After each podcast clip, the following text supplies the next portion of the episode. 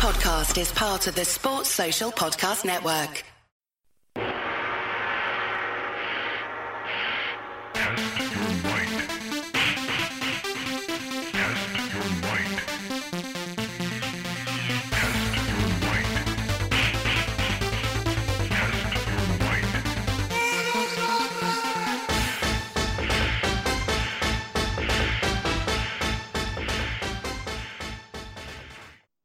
Hello and welcome to Face Off. In this one, we'll be covering top six rivals. You know, Liverpool have done nothing.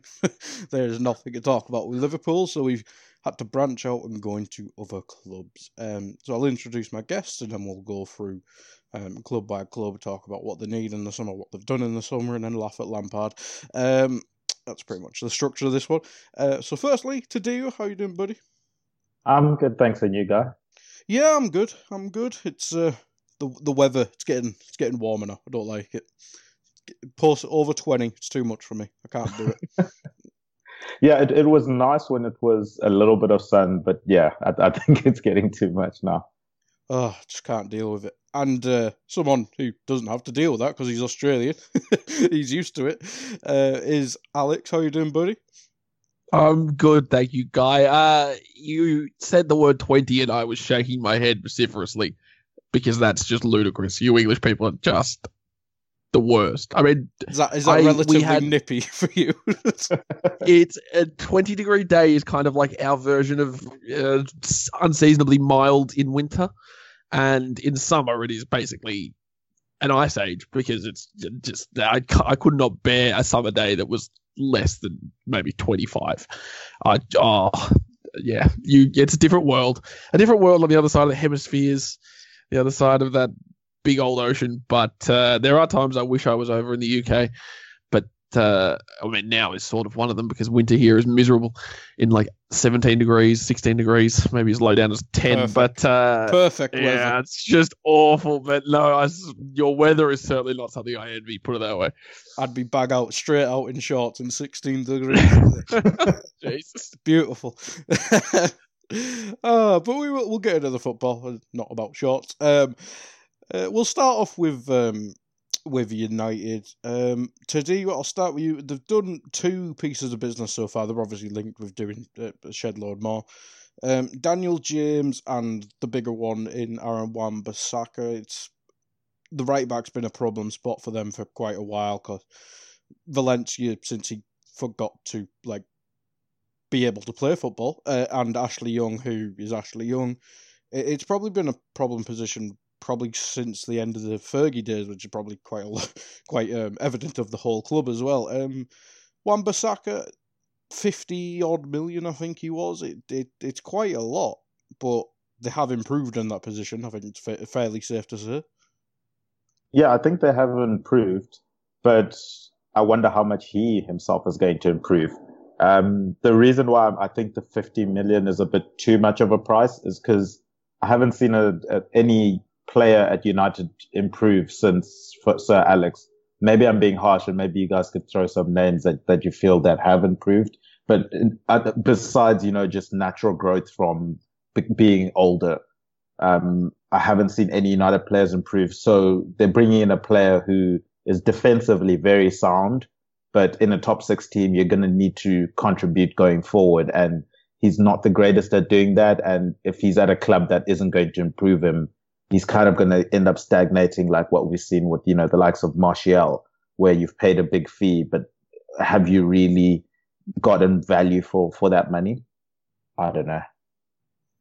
Yeah, I can fully, I can fully agree with that. I think the only one who has improved is De Gea, just by sheer amount of stuff he's had to do. Yeah, that's Uh, um, but Alex Wan-Bissaka, a lot of people, whoever they supported, for, he was probably top two in right backs in the league last season.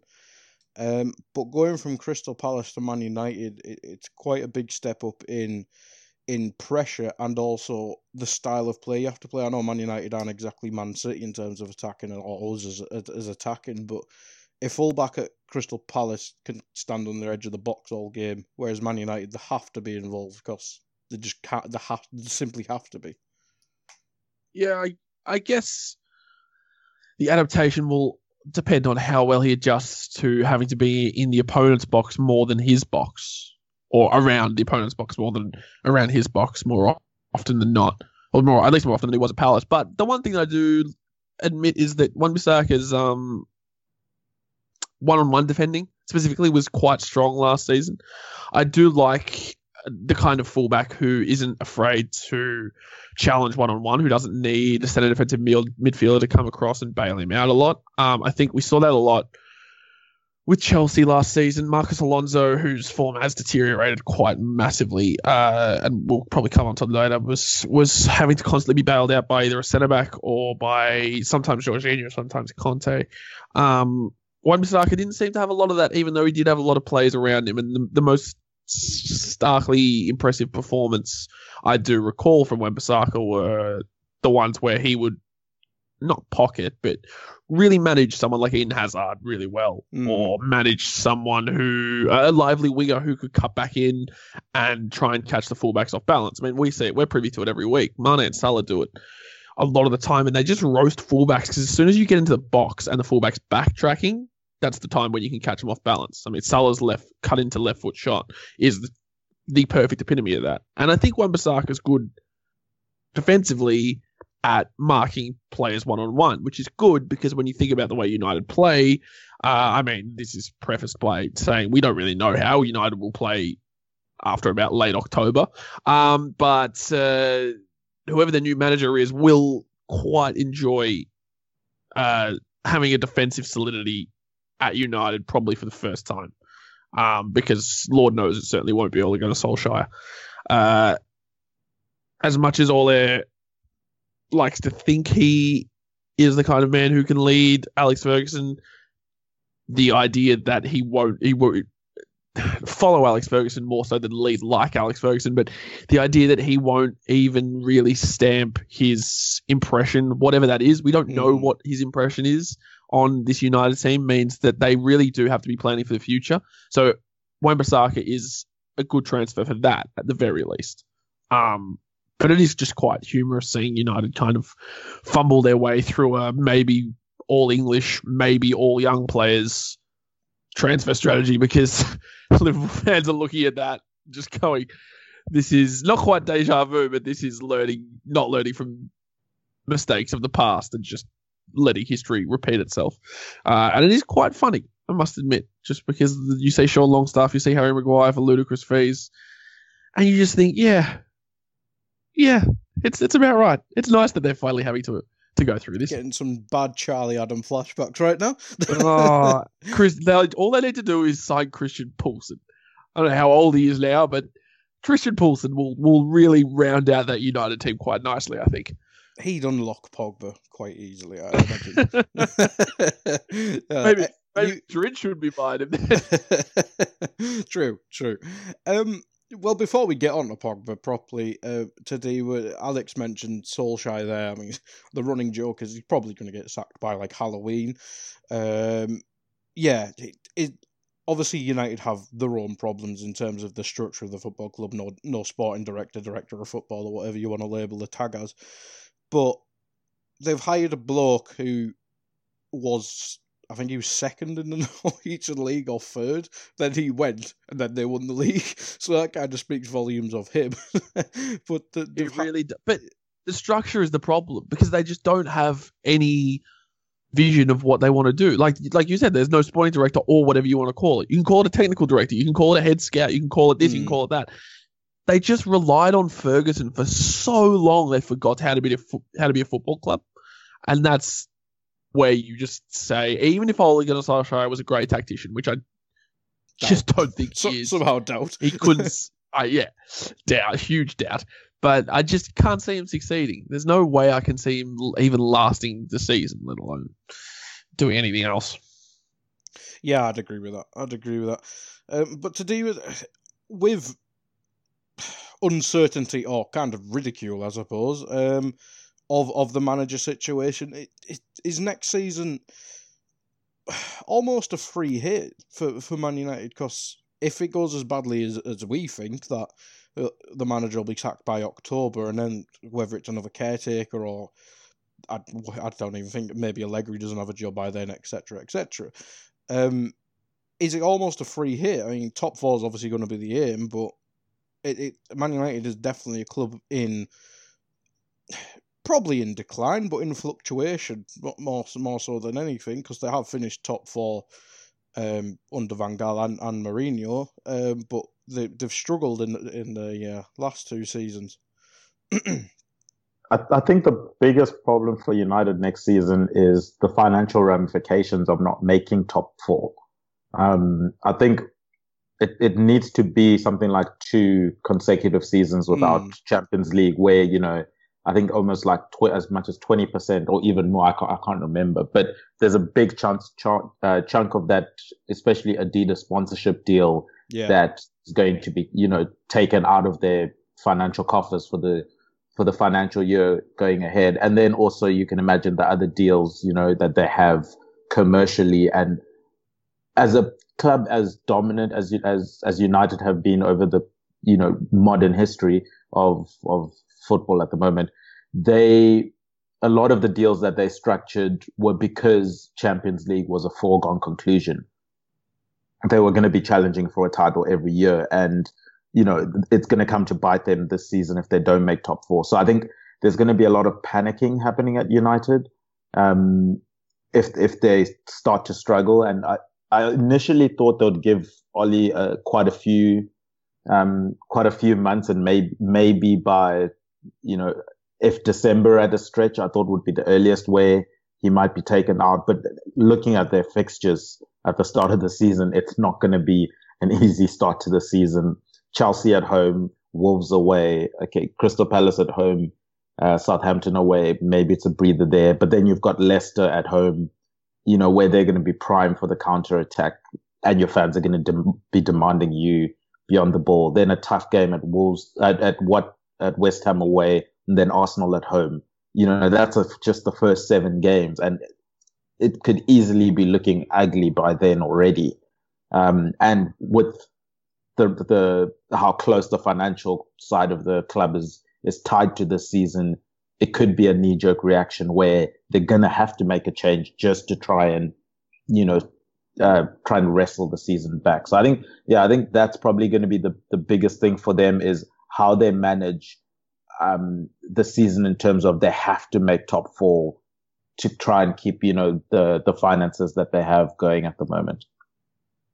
Yeah, yeah, you made some brilliant points there. You made some brilliant points. Um, Alex, um, one of the seemingly well, we've had a few big transfer sagas already this summer, although they kind of concluded quite quickly. So saga's probably the wrong word, but the the current one seems to be, or seems to be definitely sparked into life yesterday with uh, Riley. I can't say his bloody name. Mino Raiola uh, saying Pogba definitely wants to leave. I think most people knew that anyway. I think he said it himself, but it just kind of resparked it. Um, Pogba, he's a very uh, divisive character in, in the sense that some people think he's brilliant, some think some people think he's shite, but I think most people think he's definitely talented. But whether it's a lack of effort, a lack of conviction, wrong managers at the wrong time, I made the joke about players unlocking him with Christian Poulsen. Um, but it's certainly not been a roaring success back at United in, in his second spell. So if he does leave, how big a miss is it for for United? Because even though they've been crap, I'd probably say he's definitely been their best player, albeit still disappointing, if you get what I mean. Yeah, I wouldn't necessarily say he's been their best player because I think Marcus Rashford, for all his inconsistencies, is going to be a phenomenal player, and he's already taking on the mantle of, well, this is the team I have to carry on my shoulders. Pogba's always struck me, even at Juventus, he's always struck me as how do you, how do I put this? He is the cog in the machine that you look at and you go, "Holy wow, that's impressive! My word, that is so cool. That's the that's what makes it all tick. That's what keeps it all going." And then you realize only when one of the other pieces goes wrong that that really shiny cog stops working, and you go, "Ah, so it can't really do anything unless everything else is in perfect place." Um, Hmm. and that might be a shit analogy, but it's it's the only thing I can think of to kind of like just explore the real complexity of Paul Pogba because at Juventus under Antonio Conte he had a ridiculous midfield, ridiculous setup. That was the best Juventus team I've ever seen, and anytime anything else, he's either been crap because of one reason or good because of one reason. In France, he could shine because he had the system. He had a defensive system that let him like kind of perform the way he wanted to. And even then at the World Cup, he was a bit I don't want to say lackadaisical, but he was dodgy and he didn't shine that much. And thought they Kante France was a lot better. Yeah.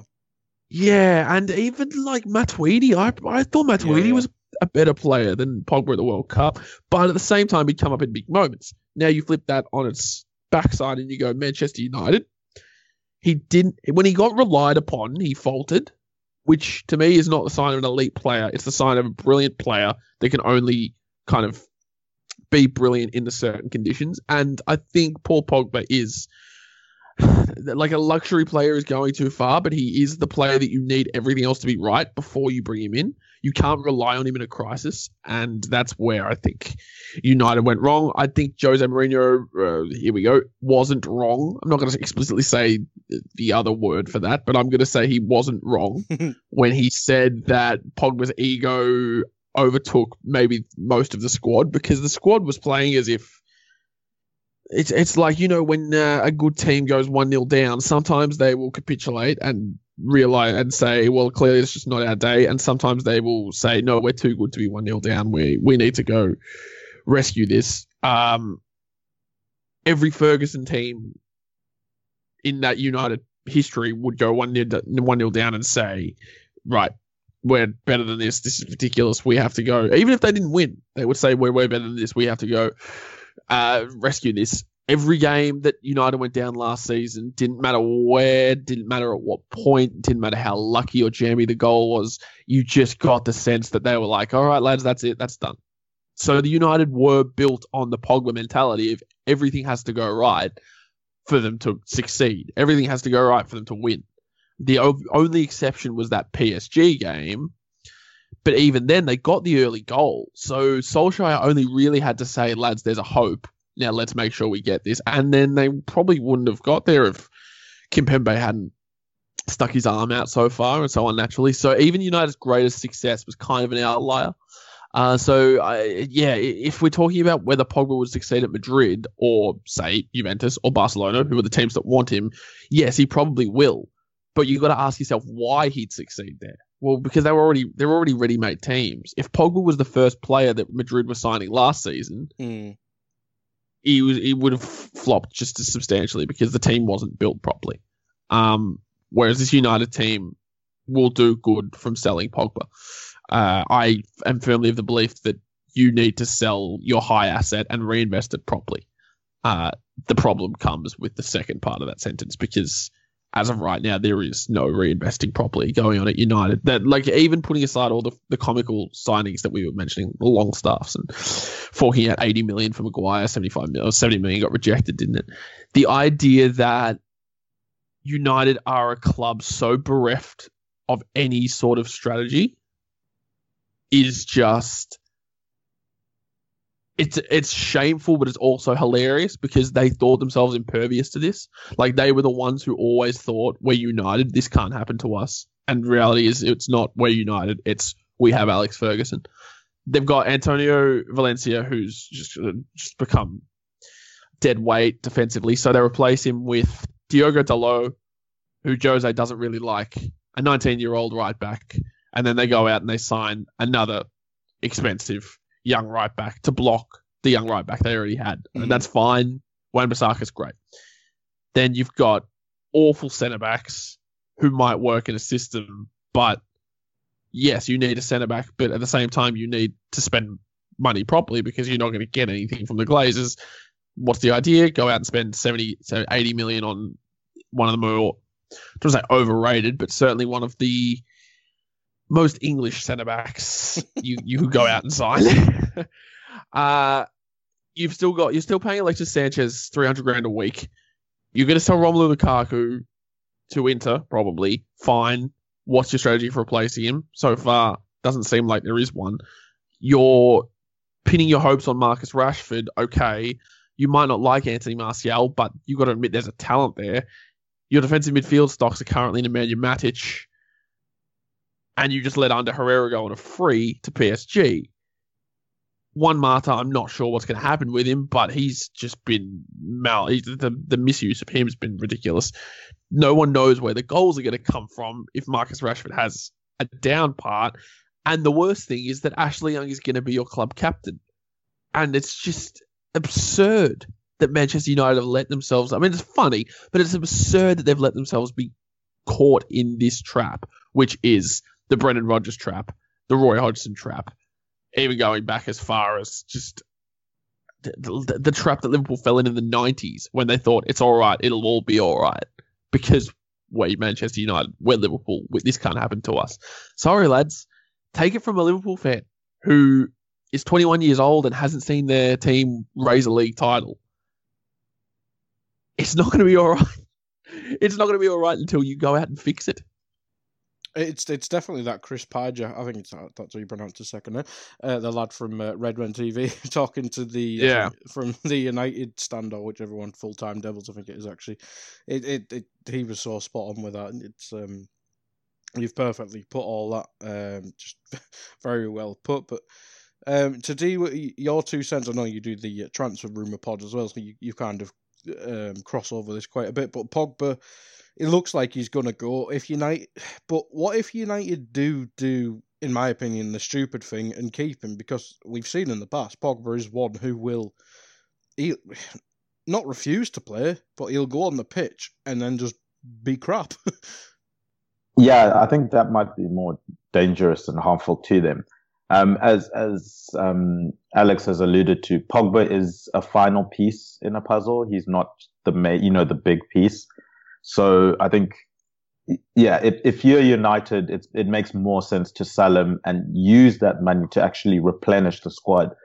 Um, but uh, it's a catch twenty two situation because I don't think United have a system in place that caters for something like that. You know, they they've been such a big club for so long that if they were to lose a big player, I don't I don't think they it seems like they're, they're too arrogant to have thought they would lose Paul Pogba, so they haven't made any sort of plan for, you know, what do you do if you lose Paul Pogba? Whereas if you contrast that with like a Liverpool over, you know, especially since uh, FSG came in and, you know, there have been the trials and maybe some errors, but more recently, if we lose a, you know, a Coutinho, we pretty much are confident that they've got a plan in place to replace him. If we were to lose Salah tomorrow, you would assume that we've got a plan in place of, of how to replace his goals and, you know, his, his stature in our squad. So it will be interesting to see if they, if they do sell him, how they do replace him. But if they do keep him, I think that's just one more thing that might become a story against Ole Gunnar Solskjaer. You know, if it goes really wrong, it's always easy to put a headline with Paul Pogba, you know, in it, whether or not he's performing badly because of stylistically how he, you know, carries himself on the pitch. In English football, it's not really seen in the biggest limelight. Um, we've seen with Mesut Ozil where, you know, he's automatically known as the lazy player. Whereas if you look at like the statistics, he's actually one of the biggest runners in that Arsenal squad. And then, you know, if similarly with the Paul Pogba, just because of, you know, the, the laissez-faire style that he plays with, I think that will, when things go wrong, that's the first target that they're going to have. So I think, I think it's just better to just cut your losses and try and replace him. If I was United, I wouldn't even replace, I wouldn't even be asking for 72 million and either Bale or Isco. I would just try and get as many players as I can. Don't even worry about the money because I don't trust um, United to use that money wisely. Whereas Real Madrid have some really good players that are on the fringes that, you know, to be bullish and ask for a Varane and an Isco or something, you know, something like that Yeah. you know what I mean? Yeah, you could really, really push them to try and get him. And I think United have the advantage in that Madrid having Hazard and Pogba for Adidas is a really, really big thing. Um, I think Adidas really want that to happen um, and make them, you know, the poster boys, and obviously being the brand leaders that they are. Mad- Mad- um, Adidas have enough pull at Madrid. you have to be careful how you phrase it, but basically, they yeah they have enough pull at Madrid that they could force an Isco or an Asensio or even like a Benzema if it came to it. That no, you're going to go to United. We've seen it with Di Maria, where Di Maria wanted a move, you know, to PSG, and Adidas said, no, you're going to United. We need you at United effectively. So that that could become quite interesting. I think that's probably the best bet for United. Don't get money, just get a really a, a, lot of players for him.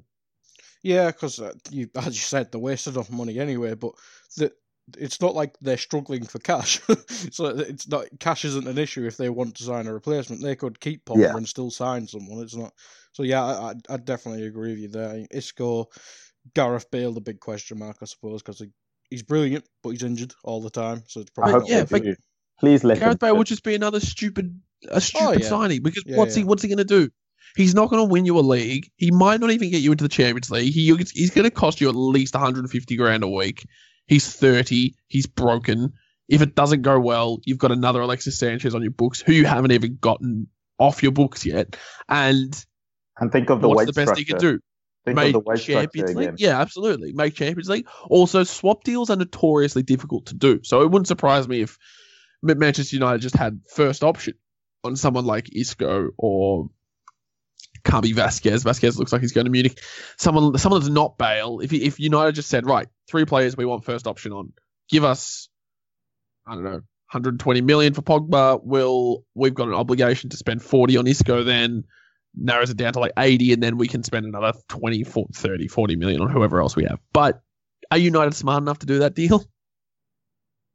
No. Correct. Yeah. It it seems like that is just the answer. It's just no, they won't. They just can't. Yeah, yeah, it's it's what we started with. The the structure's all wrong. They, they just don't, they just can't do the clever thing. So I fully expect them to get Gareth Bale in some some capacity, whether whether it's on a two year loan, whether it's a a loan where they're paying all the wages or whatever. I, I doubt they'll pay money for him, but well, no, maybe maybe they are that bad. Maybe they will pay money and pay him the wages. Um, but yeah, it, it's a real tough one with Pogba. Um, we've probably gone a bit too long on United, but um, just between you, they're obviously linked with Bruno Fernandes, who I imagined would be kind of the uh, the Pogba replacement, and uh, as you mentioned, Maguire and stuff like that. Is that? I know they've got a lot of positions to to need, but would you say centre back and a Pogba replacement are probably the two key positions they need to fix now. Now, now they've got um, a right winger, uh, a right back, I should say. They do need a right winger actually. uh, Alex. Yeah, I was gonna say right right wing is probably the one I'd go for most. Uh, there was a lot of talk linked to Ruben Neves. I think he'd be good. Like I said, they don't have any stocks in defensive midfield other than Matic ah, and McTom- McTominay, actually, who's not very good. Uh, Pogba replacement is someone. I mean, they've been linked to Fernandes. If they get him, would be good. If they get Short Longstaff, that would also be good, but in a different way. Um, I'd say it's so difficult because there's so many holes. But for Ole, I think he needs another source of goals, so a right winger, and he probably needs a defender to shore up that back four and make sure. So I wouldn't be worrying as much about the Pogba replacement as I would about those two. Yeah. Mm, and they've still got 60 million midfielder Fred to unlock. uh, so That is absolutely true. Yes. Yeah, that that casual 52 million pounds they just spunked on Fred. yeah, and we'll just cast him aside like it was nothing. Yeah. Just to finish up then on, on United, say if they roll out, I'm gonna not. I'll go through the team quickly of what I think could do it or could be it. Um, De Gea, Wan-Bissaka, Lindelof. I'll go with Maguire for now. Shaw. Oh God, midfield's a bit of a mess. Um, Matic, Fred. I don't think they'll get Fernandes, but someone new. Um, Rashford, Daniel James, and Martial. Is that really good enough to get top four to do? no, I don't think Dan- Daniel James starts for them. Hmm. Really don't. Um, uh, uh, they're gonna have to bring Bale in. That's that's the Mm. that's the brilliant thing of all of this. They need a right winger. Um, obviously Mata could do a job there, but if you Forgot they have re-signed him. yeah, but if, Yeah. if if you have Mata on the right and you have Wan-Bissaka, there's going to be no width Yeah. at all yeah. down that side. So So Dalot play right wing? I know he did it a little bit. yeah, they could move him there if they wanted to, but he he's a wing back. He's he's not Yeah. a, a winger, if that makes sense. hmm Um, so that, that that could be interesting if they. Yeah, it, uh, it's it's it's a puzzle in itself. If I was them, I would try and try and do maybe go traditional and go with the four four two diamond. Have Yeah. Martial and Rashford up top.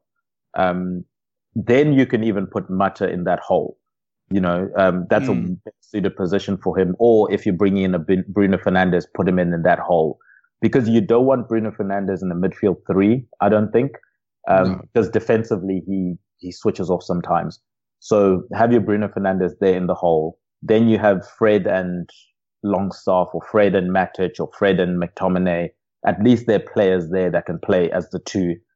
And then, um, because Fred's always been traditionally a really good distributor and passer. So you just, Yeah. you just need someone next to him to do the dirty stuff. And McTominay is happy to do that. You know, th- their defensive midfielder doesn't have to be the star as long as he just does the running for everyone else and cleans up all the mess.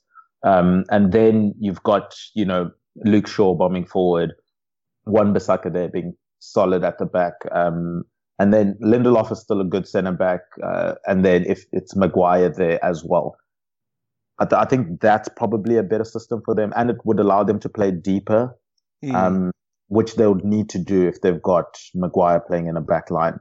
So that allows them to play deeper and then you, you exploit the pace of Martial and Rashford with like long balls out wide. And then you have runners coming in. Bruno Fernandes, perfect example of a runner coming in late into the box. That's probably, for me, that's what I would do.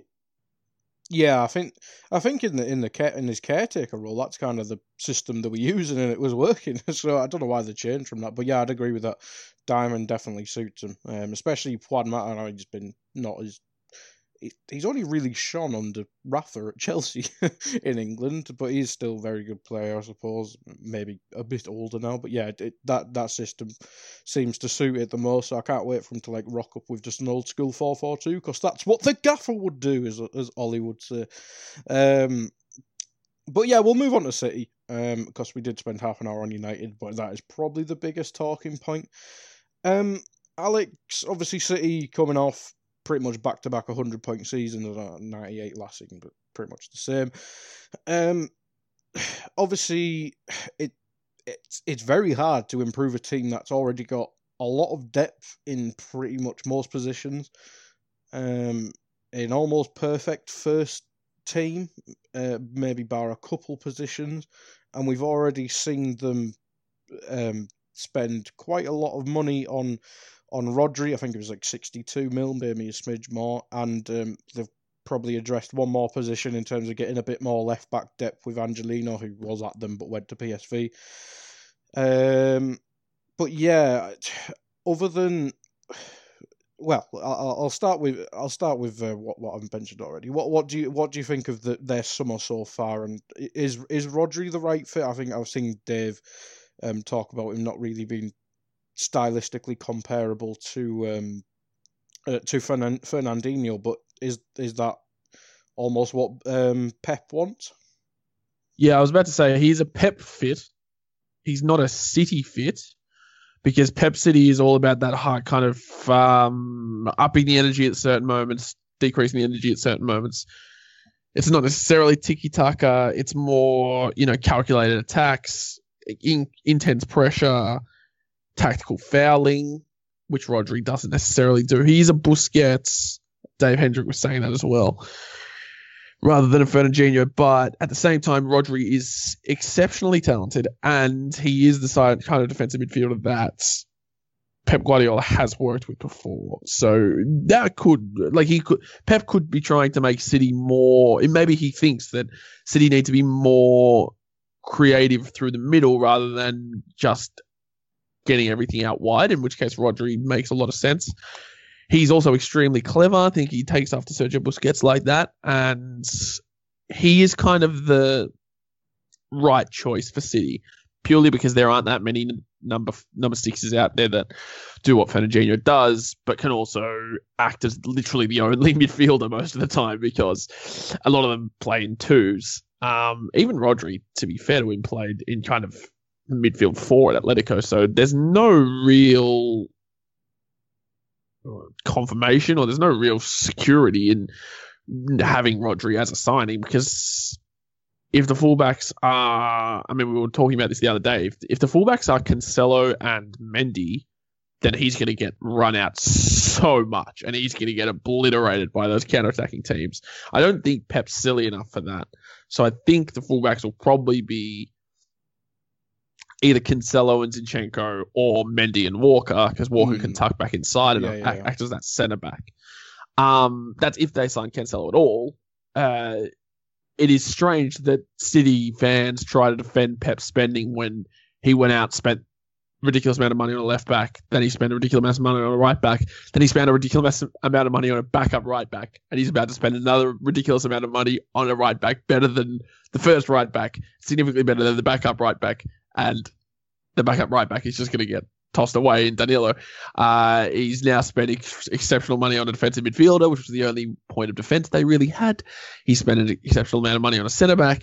Uh, he spent a substantial amount of money on a keeper. Ederson was relatively cheap, 38 million or so.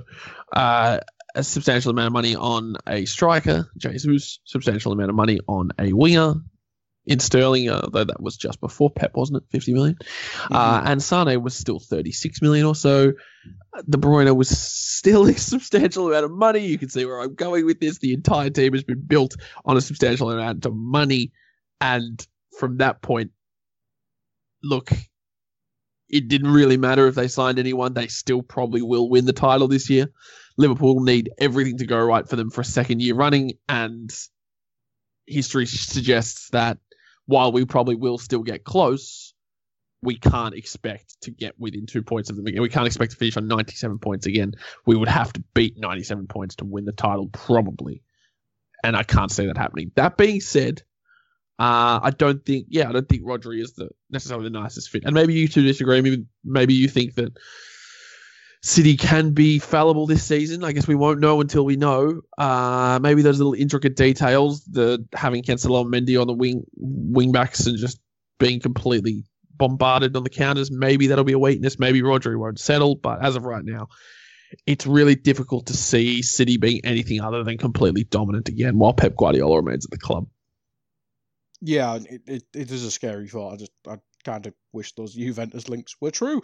It would have helped us quite a lot. If only. Well, the speed of UEFA's, not just UEFA, the speed of the four different organisations threatening to sanction Manchester City was really the sayer in that in that deal. If they had actually bucked up and done their job and speedily got through some uh, European bans on Manchester City, I have no doubt in my mind that Pep Guardiola would have been sayonara from Manchester City, and then Oh, yeah. all of a sudden the possibility comes in. But we can't really expect that. One year, hopefully, but he'll probably be gone by then anyway. Well, this will be his last. Either way, this will be his last. I, I'm completely, completely confident of that. Because if he doesn't win the Champions League this season, like he did at Bayern, three years no Champions League, see you later. If he wins the league three years in a row, doesn't need to do any more, see you later. If he doesn't win the league, it's a failure, see you later. There's no reason for him to stay around. Like he, he he's Hmm. too nomadic to to stay around for another season. I bloody hope so. Um, but to do with your your thoughts on the summer so far, and uh, we'll go through um other possible weaknesses that might look to uh, to improve. But what what have you made of Rodri and uh, improving depth at left back? Yeah, I, I think first and foremost, the you know Liverpool social media and journalists and stuff like that. Um, we love to always say Lallana is a new signing, and, and that's a running joke every single season. Ugh. Well, Kevin De Bruyne is like a new signing for them, and if you're getting 98 points effectively without Kevin De Bruyne for an entire season, and Mendy. what are you going to do? You know what I mean? What are you going to do when those two come back into the team? And if they stay fit, I really struggle to see how Liverpool can keep up with City uh, this time around. And especially with the current. If you look at the current squads, obviously there's a transfer window still to go, but the depth at City is is what really wins a league title for them every single time. They they just can bring players in where the quality doesn't drop. And I think Liverpool's starting 11 for starting 11, Liverpool could argue they can match City. Okay, fair enough. Everyone always throws that argument. But a league season of 38 games, considering that we're going to be in five tournaments as well, it's not about starting 11 versus starting 11 anymore. It's about a squad. And right now, I don't think Liverpool have a squad strong enough to challenge City um, in the league. Um, I, I guess we'll find out opinions come the end of the transfer window. But and considering the signings they've made, yeah, they needed cover at left back. Um, we'll see, obviously, if, uh, if um, Mendy can get his fitness back up anyway.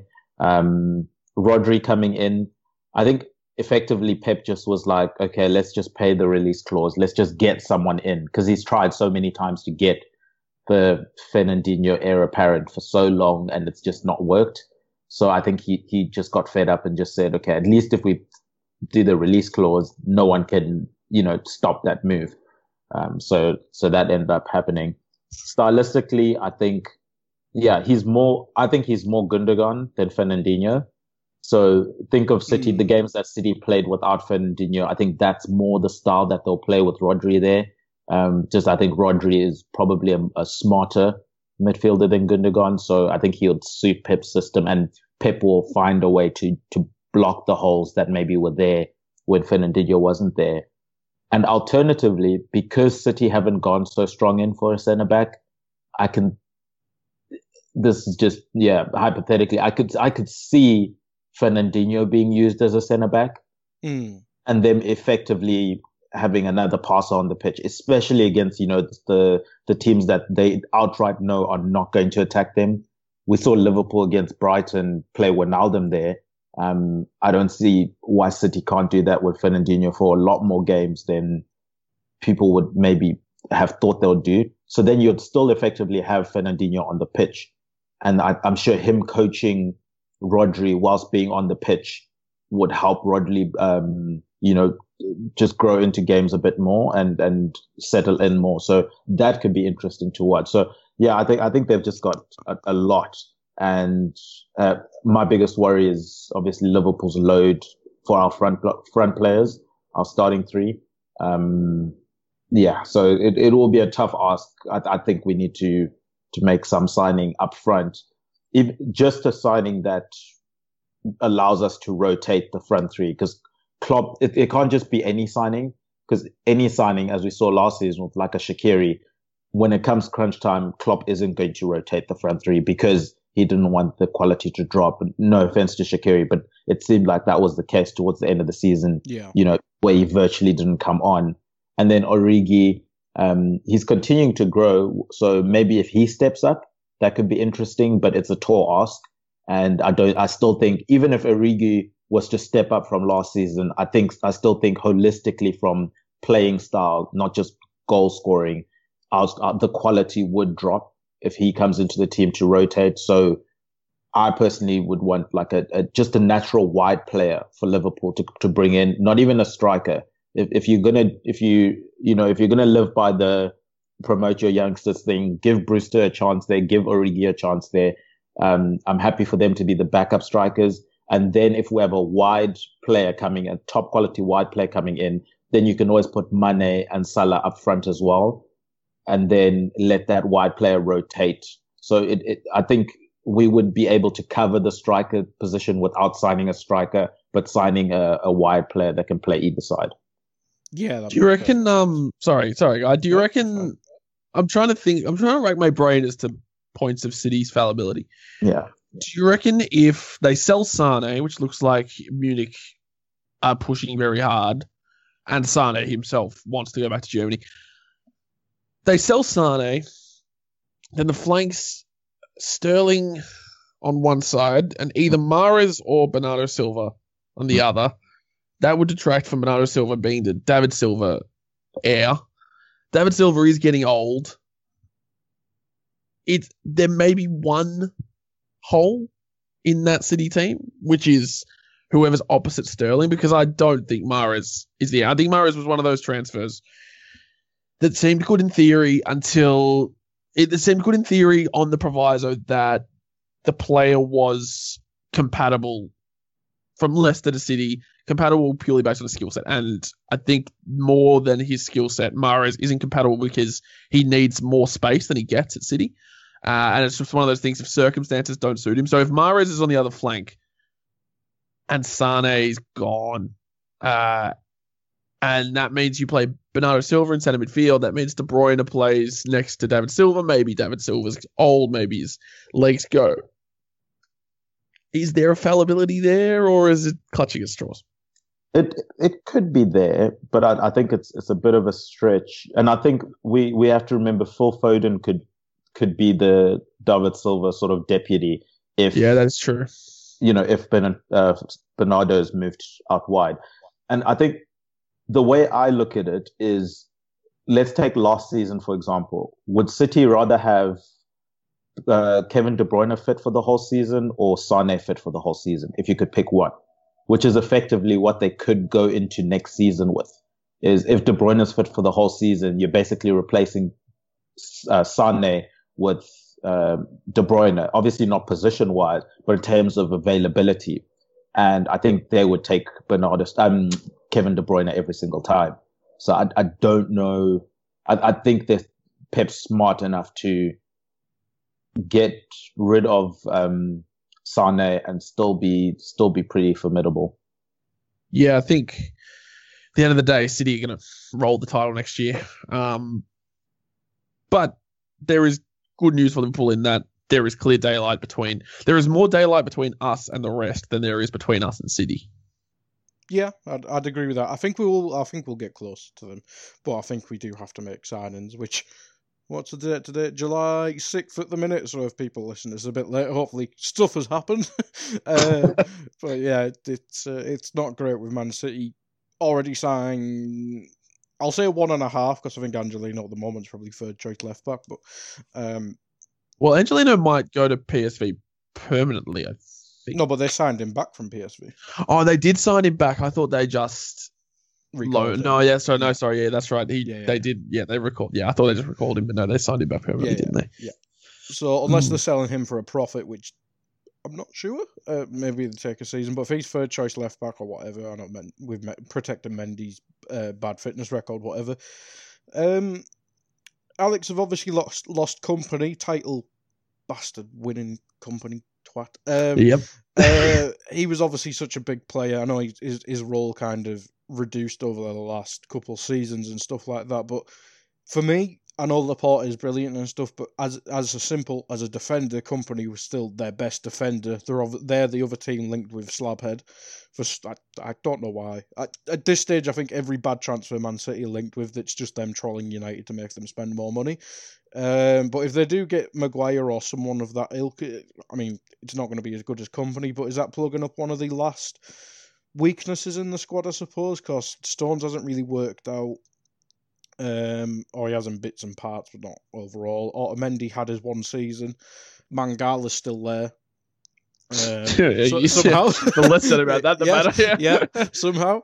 Um, but- is still there. That is about as much as you can just say about Yes. Eliaquim Mangala. yep. Uh, look, uh, Maguire would make sense theoretically, but Jesus, they would criticize us for spending 75 million on Virgil and they would do it to. Uh, no, something doesn't click there. They're smarter than that.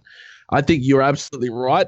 Now that I hear it out loud, they are definitely just trolling United. They are definitely leaking their interest just to be like, go on, you know, to spend five million more, spend Worked 10 for Fred. more. Yeah, there you go. Do it. Yeah, it did work for Fred. Um, it well, no, it didn't work for well, like it worked for Sanchez, but inadvertently because they did actually want Sanchez, and Sanchez did actually pick United over City, and Sanchez did actually make the most colossal fuck up of his entire career. Um, yeah, I would say Laporte and Otamendi would be their number one pairing right now. Otamendi has a mistake in him, that's for certain. But I think he's a lot more stable than John Stones, who's gone off the boil completely. There was a game last season when I can't remember. I don't think it was Burnley, but it was team like them when he made a royal cock up. Uh, and Pep kind of chewed him out a bit after the game and said, "Look, we know he's more composed than this. We know he's better than this. He just needs to realize it himself." And like said, like, oh, "I'm not sure if he's the same person we signed." Blah blah blah. He, Pep doesn't usually chew out players like that, Yeah. and he it didn't. He wasn't Jose aggressive. He just kind of called on him to be better. But I think that did signify the point at which John Stones is now faded back into A project player rather than a sure thing. yeah, un unrefined. I'll say he's he's still like he, he was for six months there, a, a complete package, and now he's let his concentration slip again. Not being the problem with City is any defender will tell you that being a good centre back is half the time just being there consistently and building up a partnership. If you are constantly being changed, if your partnership is constantly being broken up, whether it might be by injury or by rotation, then you can't get into a rhythm and you can't rely on your partner being where you expect him to be because oh shit, it's not my partner, it's the other guy who's two two yards forward or two yards back, and that throws off your rhythm. Laporte is the mainstay because he's excellent, but City do need to find, not find, figure out who is going to be his partner and just leave it there. In the same way we left Matip there. I mean, Lovren's injury kind of factored into that, but we left Matip there, and Matip and Van Dijk became probably the best centre back partnership in the league. Um, champions of Europe centre back partnership. So for for City, it's going to be a lot about finding where their best chemistry, but also their best in possession partnership stands. Whether that is Stones and Laporte, I think it's probably going to be Otamendi and Laporte. It's certainly, obviously, Kompany's now gone, and it certainly isn't Mangala and Laporte. Uh, because it's not going to be Mangala and anyone. The biggest Uh, sporting comeback ever. yeah, that would that would put Bradbury's ice skating comeback to absolute shame. Mind you, it might be a bit of a Brad Steve Bradbury. If, if anyone's not heard that story, they're going to be confused. It was the Australian ice skater who finished. He came from fourth to finish first in the Olympics because everyone fell over.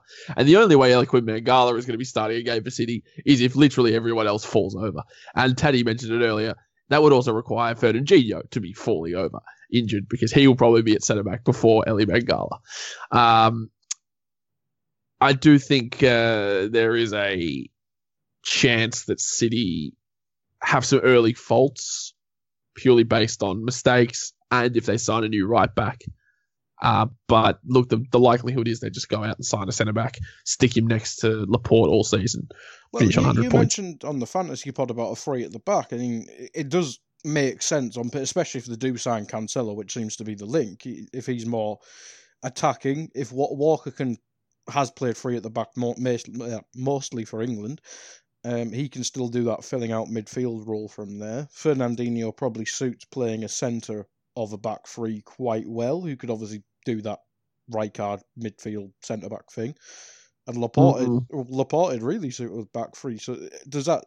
Uh, you would Laporte would suit a left centre back role as well. Laporte would actually suit being on the outside, being able to go progressive.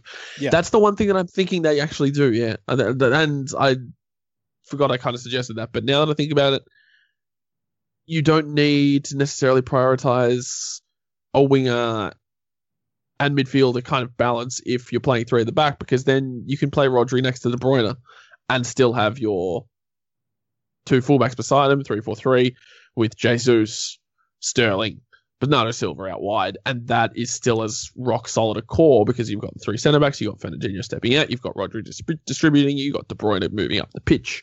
Uh, the three four three makes so much sense, and Pep at Bayern used to experiment a lot. I mean, he experimented to the point where one game he didn't play any centre backs. I think it was against Wolfsburg. Uh, he played Lahm, Alaba, and Juan Bernat, I think, in a back three. Oh, And It was just he was an yeah he was that was peak Pep Guardiola nutcasery where he was just oh I'm trying I'm going to experiment with everything. I reckon we could see something similar to that this season with City if they get six maybe a nine point lead over Liverpool, and maybe that's where we come back. Maybe maybe Pep Guardiola's lunacy in a good way. He's, he's the most incredible lunatic in the world. Uh, maybe that's where there is opportunities if he tinkers and makes a three four three. I think the three four three could work. Um, supposing they have one centre back in there, yeah. Yeah, yeah, I, I mean, agree with it. It just, I think he kind of fell out of fell out of love with the idea of Walker, so that might be a problem there. But I think Walker's, albeit not never was a fifty million pound player, I think he's somewhat dependable, I suppose. Um, Tadiwa, anything to add? I know you mentioned Fernandinho at centre back. Do, do you think centre back's probably the last problem position? Is the very wrong word for this, considering the team that they've just got like 198 points in, in two seasons. But is is it the one position where you think, yeah, possible weakness there, and possibly add Mendy in there as well with his with his injury problems, but Zinchenko looks like a good player as well. But centre back is that the last thing for them, I suppose. Yeah, I think I think that's the last piece for them. And considering Pep doesn't really improve centre backs defensively, he obviously improves, you know, their passing and that type of stuff. But I, I don't. I've never seen centre backs really, you know, improve this defensive attributes uh, under Pep. I, I'm very surprised that he doesn't just go out, you know, with the with the finances that they have just go out and buy Koulibaly and just say F you to the entire world. Like they, they honestly could.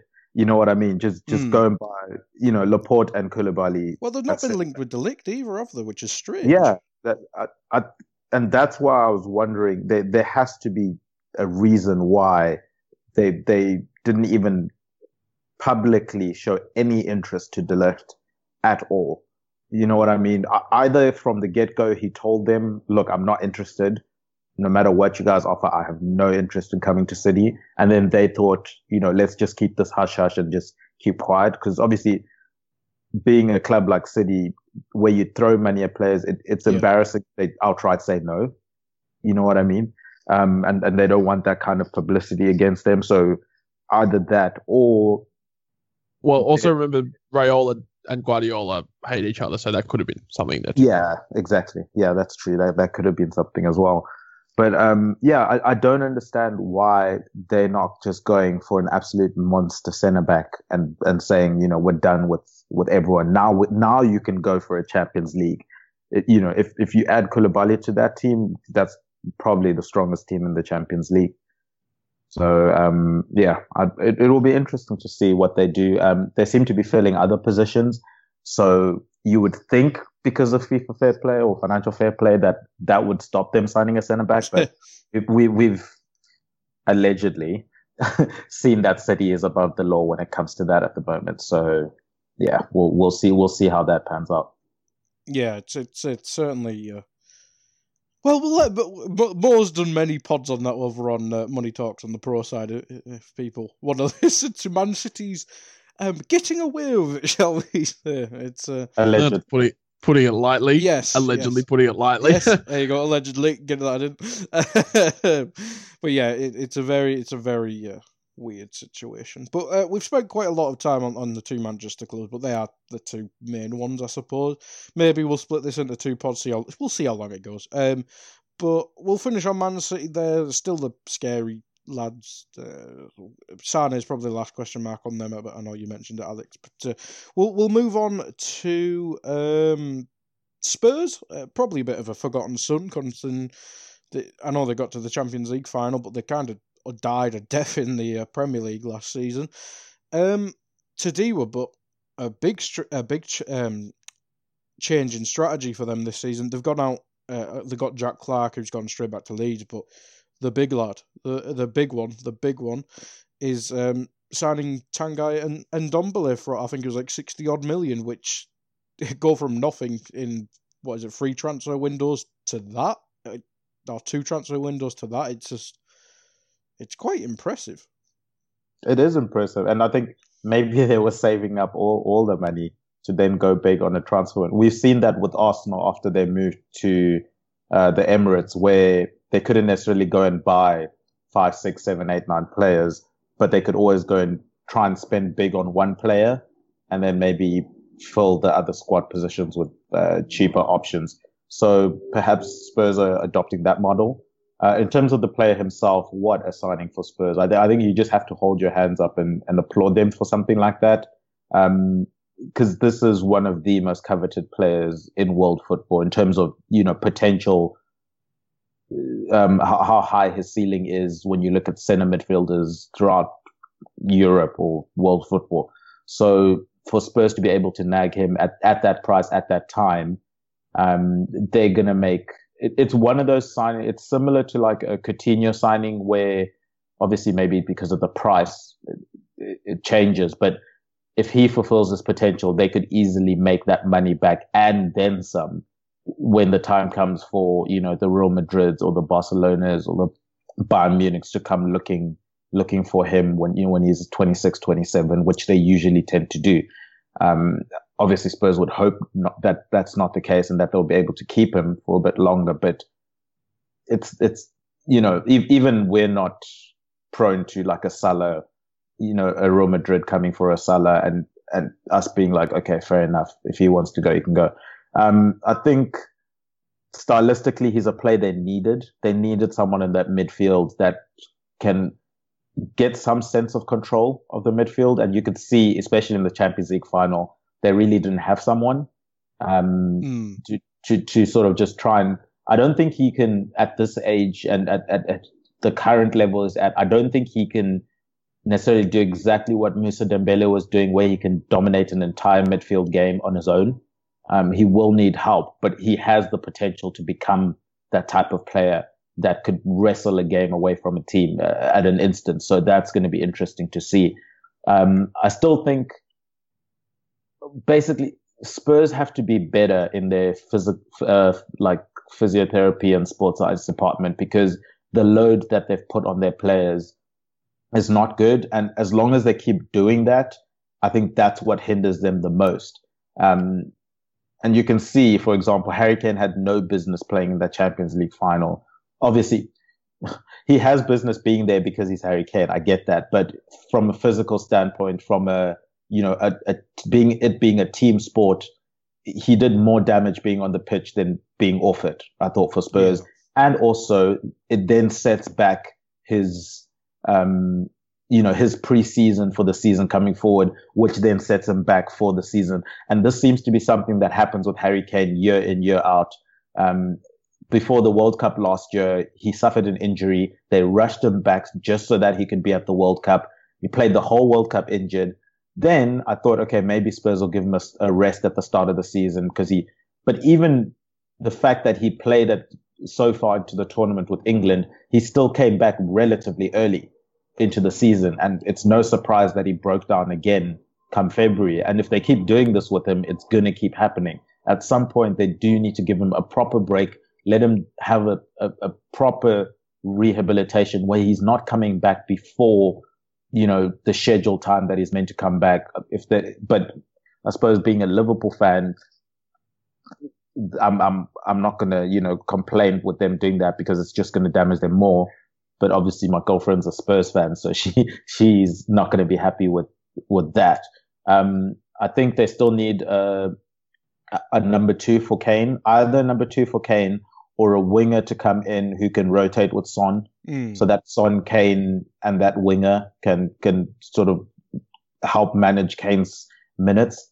Um, so it will be interesting to see if they can land someone like that, um, because they've tried so many times to get a second striker. They've tried going old with the Llorente. They've tried going young with the Janssen and it, it's the, you know, Soldado coming in. It, they've, they've failed really badly in, in doing that. So maybe the best option for them is rather sign a wide player and Son be the number two.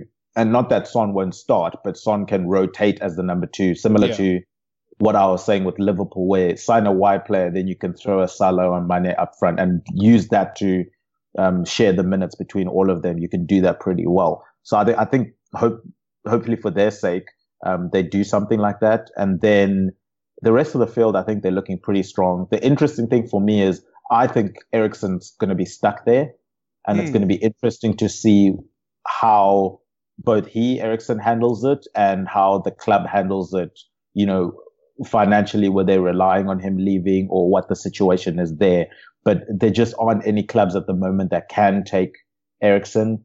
Maybe at a stretch Bayern Munich, but as has been said, they want Sané and, and, and they've already got like quite a strong midfield. If they if they were to bring Eriksen in, they would have to change their shape again. And I don't know if they're ready to do that for an Eriksen, maybe for maybe a, a higher profile player. And you know his other option, Real Madrid, who had already pissed off Spurs, um, seem to be going another route. There, there just aren't any options for him at the moment. So I think he ends up being stuck there unless his saving grace would be Man United coming in for him at the moment. That's the only way I can see him leaving as things currently stand. I think we need to teach you the word, the meaning of saving grace. yeah. Uh, saving grace for whom? I'm not sure. Um, you want to talk redemption stories, guy? You want to talk the redemption arc? If Vincent Janssen oh, God. becomes the number two to Harry Kane, a broken Harry Kane, and Mauricio Pochettino is forced to turn to the man who he didn't even look at for most of last season until he finally included him in one match day squad at the end of the season. And I think he played about four and a half minutes of Premier League football. That is the redemption arc that the Premier League deserves. That is full Barclays if I've ever seen it. Imagine the final, not final game of the season, but Spurs versus City. Third versus first. Eliaquim Mangala versus Vincent Janssen. That would be a battle for the ages. That would be elite. It, Uh, it sounds like a potential like double signing for like Everton, where they're just both on the same team. absolutely. They yeah. need a centre back and they need a Everton- striker. Everton FC have announced the season-long loans of Vincent Janssen and Eliaquim Mangala. It's one of those just, oh yeah, it would be uh, quite interesting. But to be fair to Spurs, their transfer business is, or has been excellent so far. I think Trippier will probably leave because he's not up to the quality anymore. Um, they want Dani Olmo. I don't think they'll get him because Eriksen will stay. They want Giovanni Lo Celso. Same thing. They won't get him because uh, Eriksen will stay. If they do find a suitor for Eriksen, that's two very good replacements. If they do get rid of Trippier, I think they want Max Aarons from Norwich, which will be a nice little signing. He's young, he's class. Um, my thing is uh, they've already got the inbuilt replacement to Alderweireld, but am I right in saying that his release clause will kick in, or it already has kicked in in July? I think Twenty-five so. million.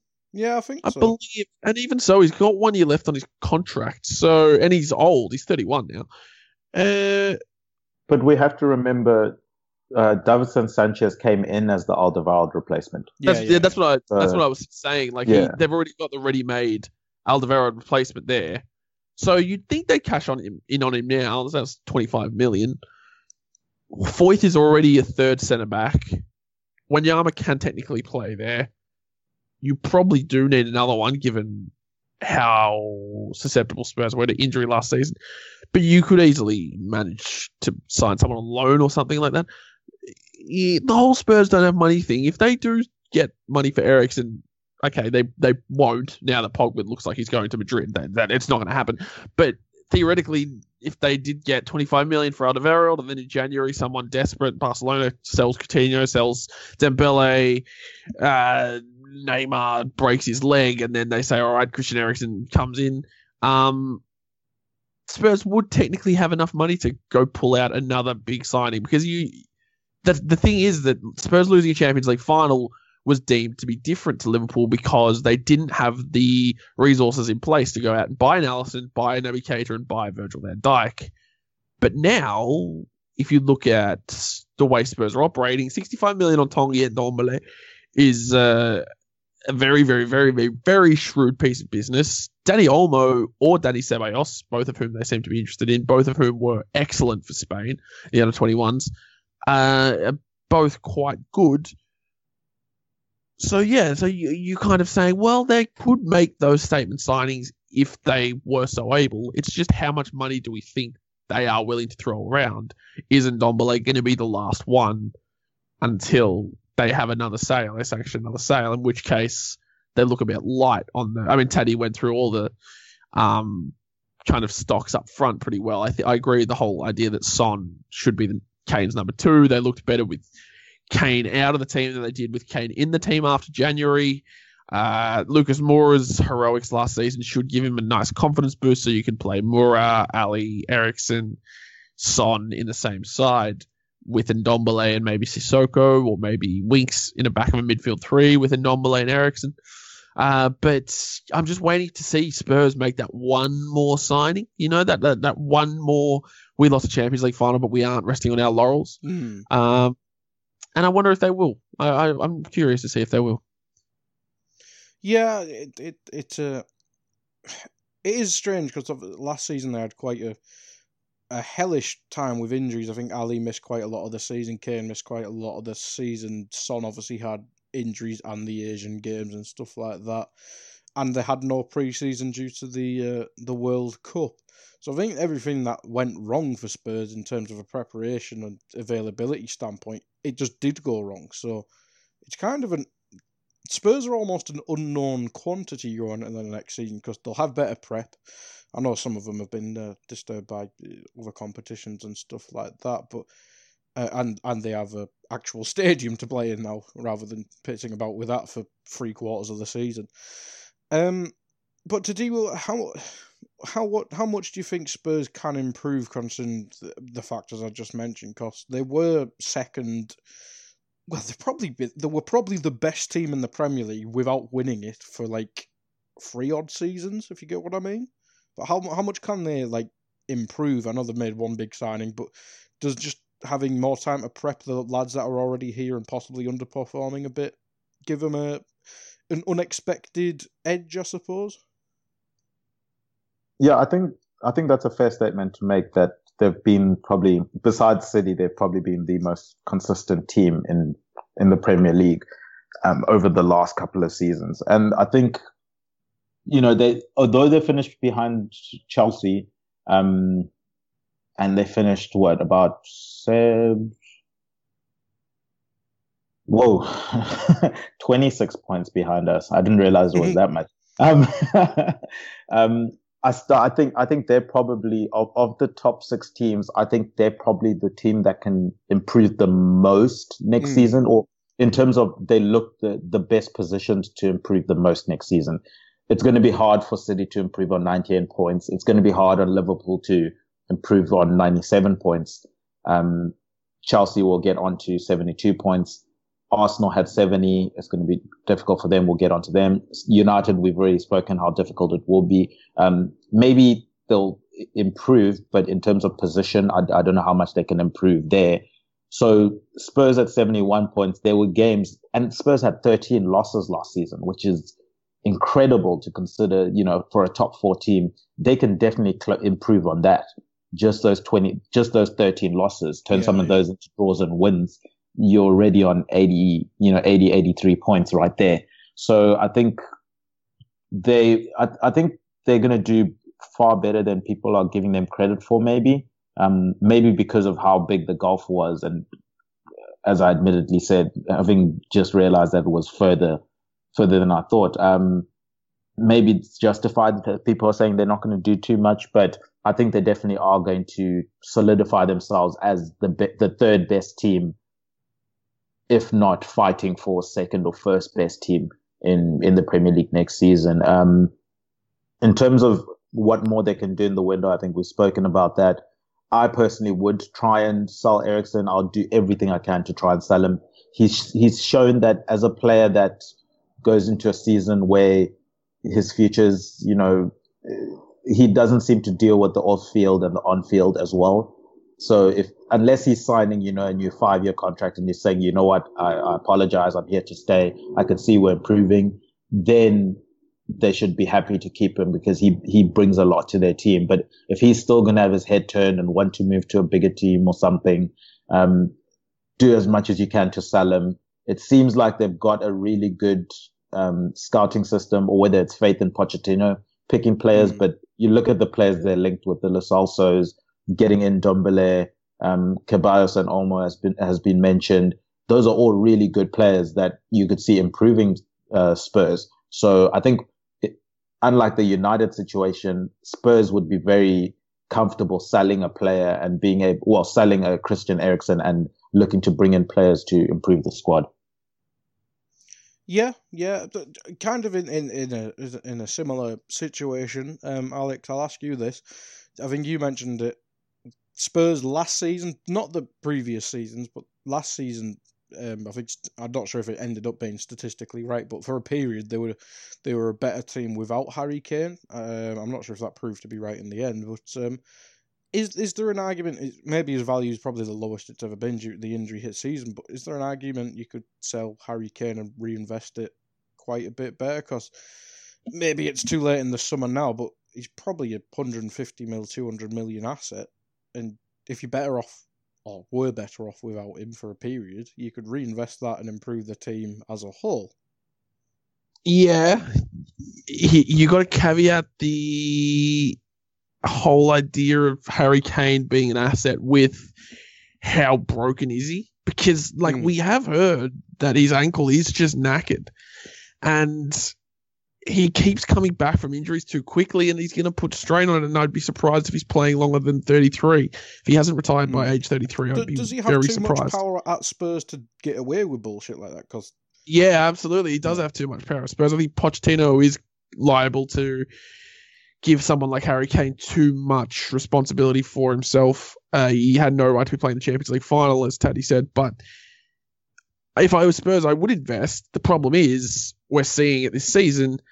The big clubs don't have to sell anymore. There is no the power balance has gone so far out of whack that mega fees don't work anymore. Chelsea could very well have dug their heels in and asked for 150 million from Eden Hazard, but they had a transfer ban, and Hazard just basically begged for them to leave. Neymar wants out of PSG, but there is no market for him because Barca can't afford him, and Madrid signed Hazard. United are only selling Pogba now because their prospects aren't great and because he's disruptive. You know, if there is there is no reason for Spurs to sell Harry Kane unless they got a really good bid. But the fact of the matter is, what they would class as a really good bid won't materialize from anyone. So yeah, while you're right, he is an asset that you would sell right now. One, the immaterial, the intangible effect of he's Harry Kane, he's a local boy, he is their spiritual captain, he is the leader in that dressing room, and so long as Pochettino is there, Harry Kane kind of needs to be there. That's that's one as one thing, one asterisk to say. Second asterisk is, well, he's broken a bit, and would he prefer, would he want to go anywhere other than Spurs where he does have that power and that responsibility? Mm. The answer is probably no. He, yeah, like I said, his ankle is shot to bits. It has to be. Um, so I don't think selling would be in the interests of Harry Kane or Spurs for the time being because they wouldn't get the money they want. If they did get the money they want, I would definitely sell. Um, just like I would sell Pogba if I was United without a second thought. Um, just like in Chelsea's position, I would have sold Hazard without a second thought. Uh, and yeah, it's, it's it's the idea that you you capitalize on an investment that isn't completely integral, or you, that while you're not at the top of your game, which is why City are reluctant to sell Sane, and obviously we wouldn't entertain selling Mo Salah or Mane. Uh, just just we wouldn't do it because again, there's no market to be to be had there for them. The power balance is completely swapped now. Yeah, yeah, and I don't think many people are looking for that big ass number nine. I mean, Ba- Bayern still have Lewandowski, who's fitter and probably better. Um, uh, Barca are getting Griezmann and already have a de- is declining or declined Suarez possibly. Real Madrid just got Jovic. Uh, why would you go? Why would you go to United? Um, Yeah, so- you wouldn't. City have Jesus in the wings. Yeah. We, We're not- we're not gonna buy him. if we get a nine, we wouldn't get Kane. Uh, PSG, Still have probably the only one that would do it if they lost Yeah. Mbappe, I suppose. Kylian, and they've still got Cavani, even though he might go back to, I might go to Napoli. Um, but at the same time, I, uh, I think if they went to sign a striker, they would probably sign someone French. Um, I think Spurs. I don't even think this is, would include selling uh, Harry Kane. I think they may well look at signing another striker though, purely because if they do play a 4-3-3, like we assume they will this season, because they signed Ndombele, and because it seems to be what Poch Mm. is going for, um, I'd I'd say even if you don't have Kane up front, Son might not work as well in a 4-3-3. Might work better cutting inside off the flank in a kind of that Mane role. Uh, so maybe sign someone like Alexander Mitrovic from Fulham went down. Yeah. I know they're like Sessegnon, but I if I was Spurs, I'd be looking at Mitrovic, cheap, good striker, would be happy to play second fiddle to someone like Harry Kane.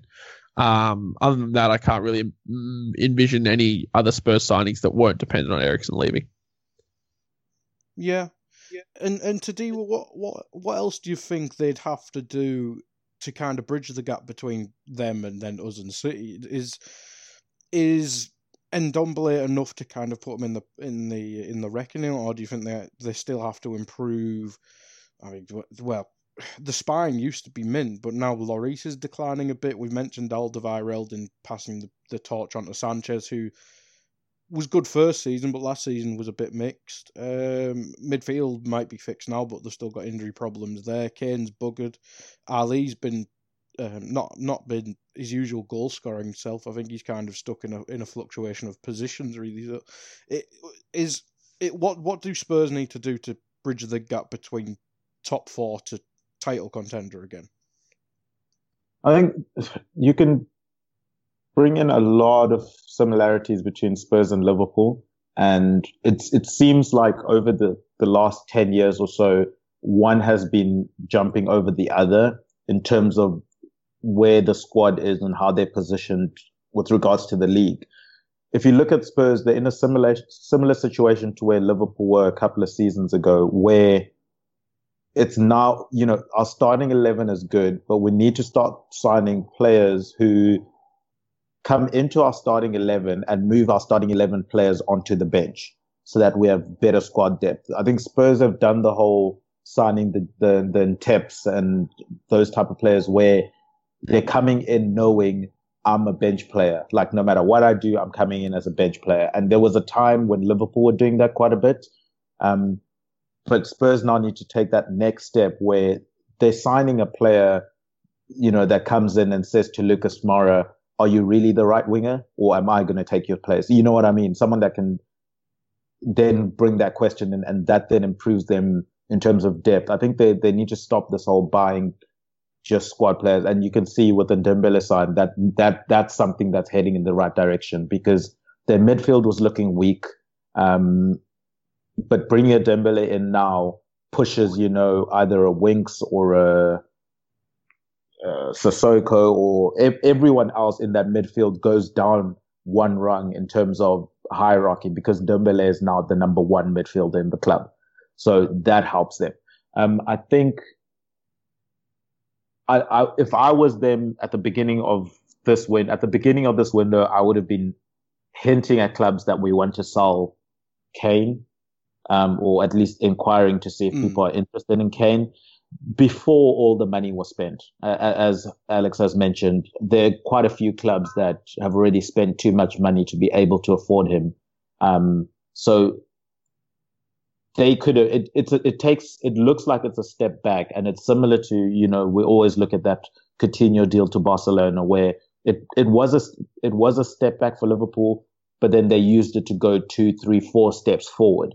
You know what I mean? Yeah, yeah, yeah. Um, and I think because of the the injury record for Kane and the amount of strain they they're forced to put on him because it, it seems like they either they can't help themselves or he can't help himself. But in that relationship, it seems like they're just going to keep breaking him and breaking him.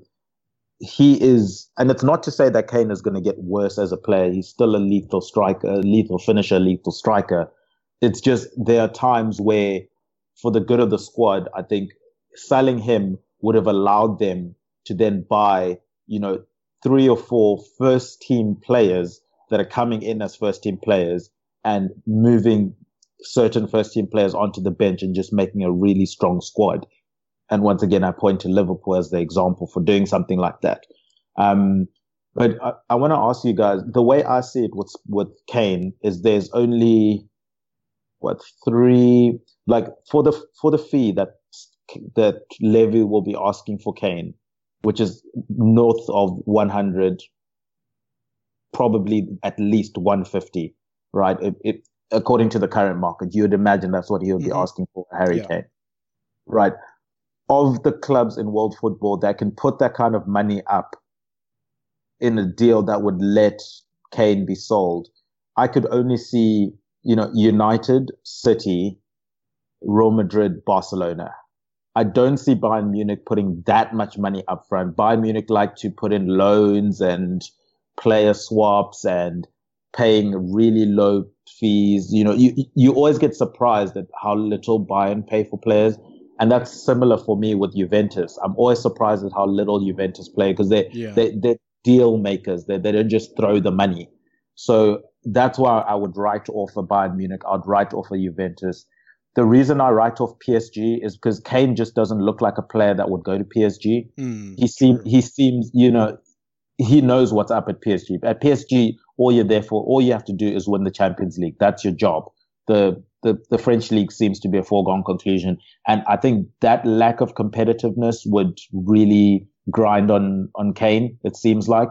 So I, I don't see him going to PSG. So as I said, I don't know if you guys agree, but Man United, Man City, Real Madrid or Barca are the only clubs I could see signing Kane. I don't think stylistically Liverpool would sign Harry Kane. That's why I would write us off. And I, I know I would think Kane would see Spurs on the same footing, whether or not he's right or anything. I just see him seeing Spurs in the same league as Liverpool and saying, why would I go to Liverpool and be a part player if I can have my own team at Spurs Yeah. and get them to sign players to, you know, in and around me.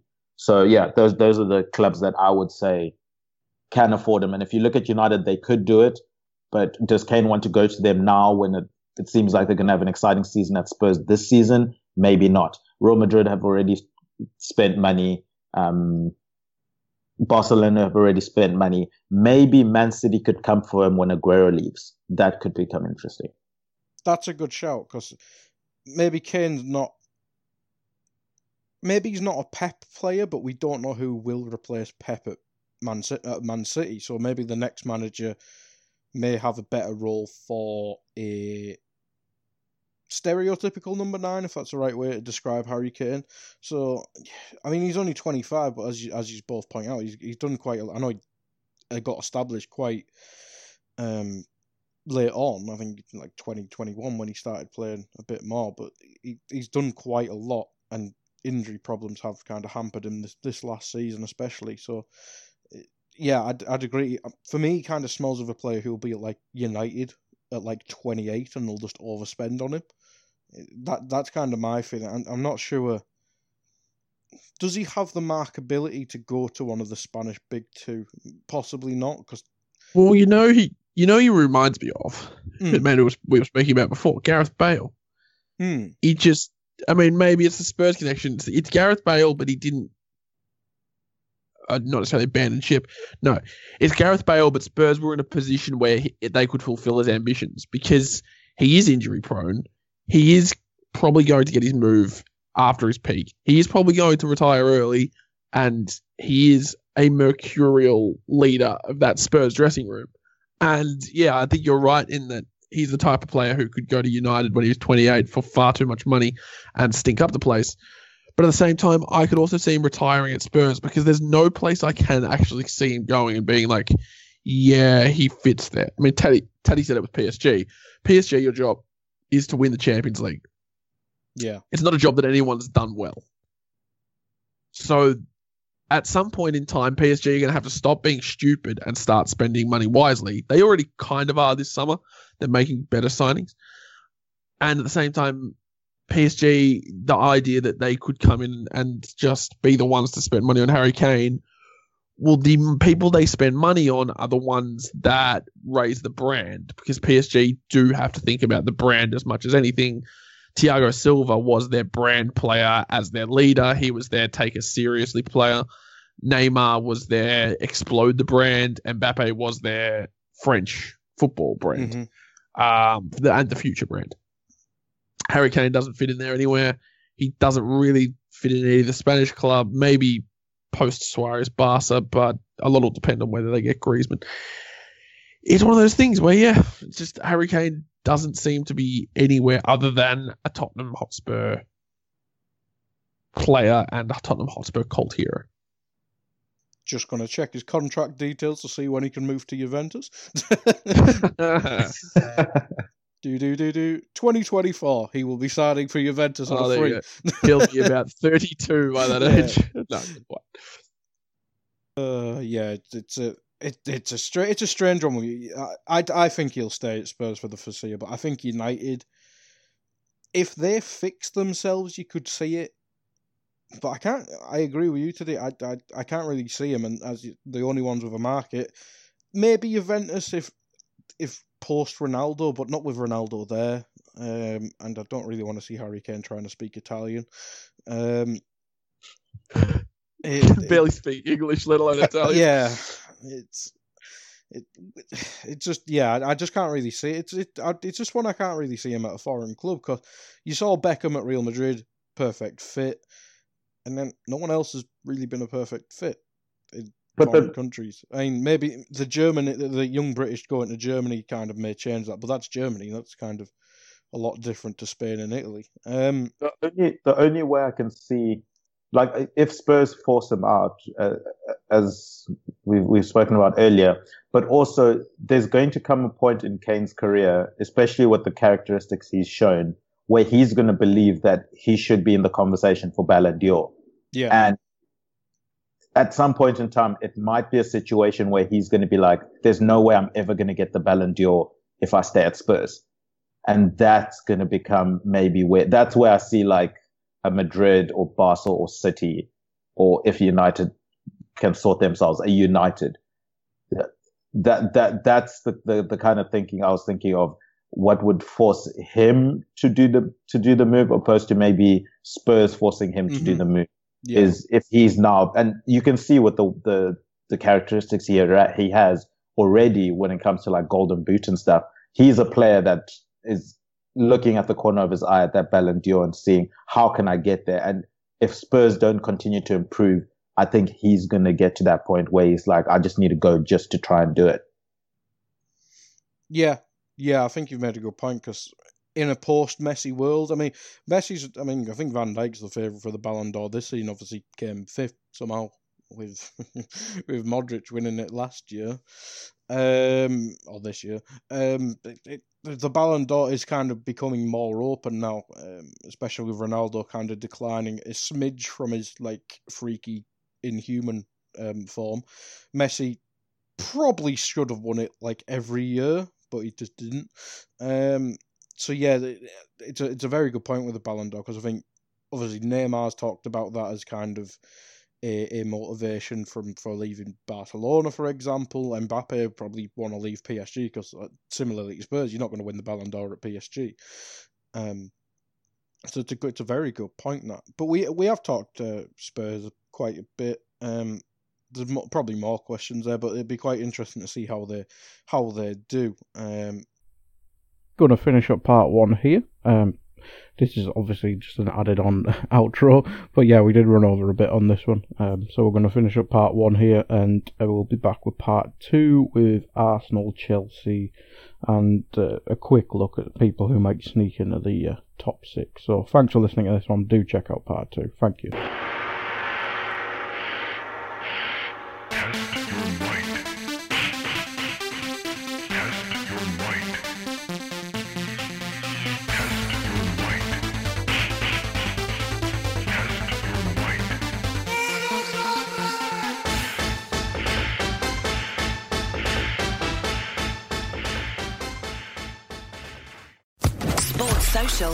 Network.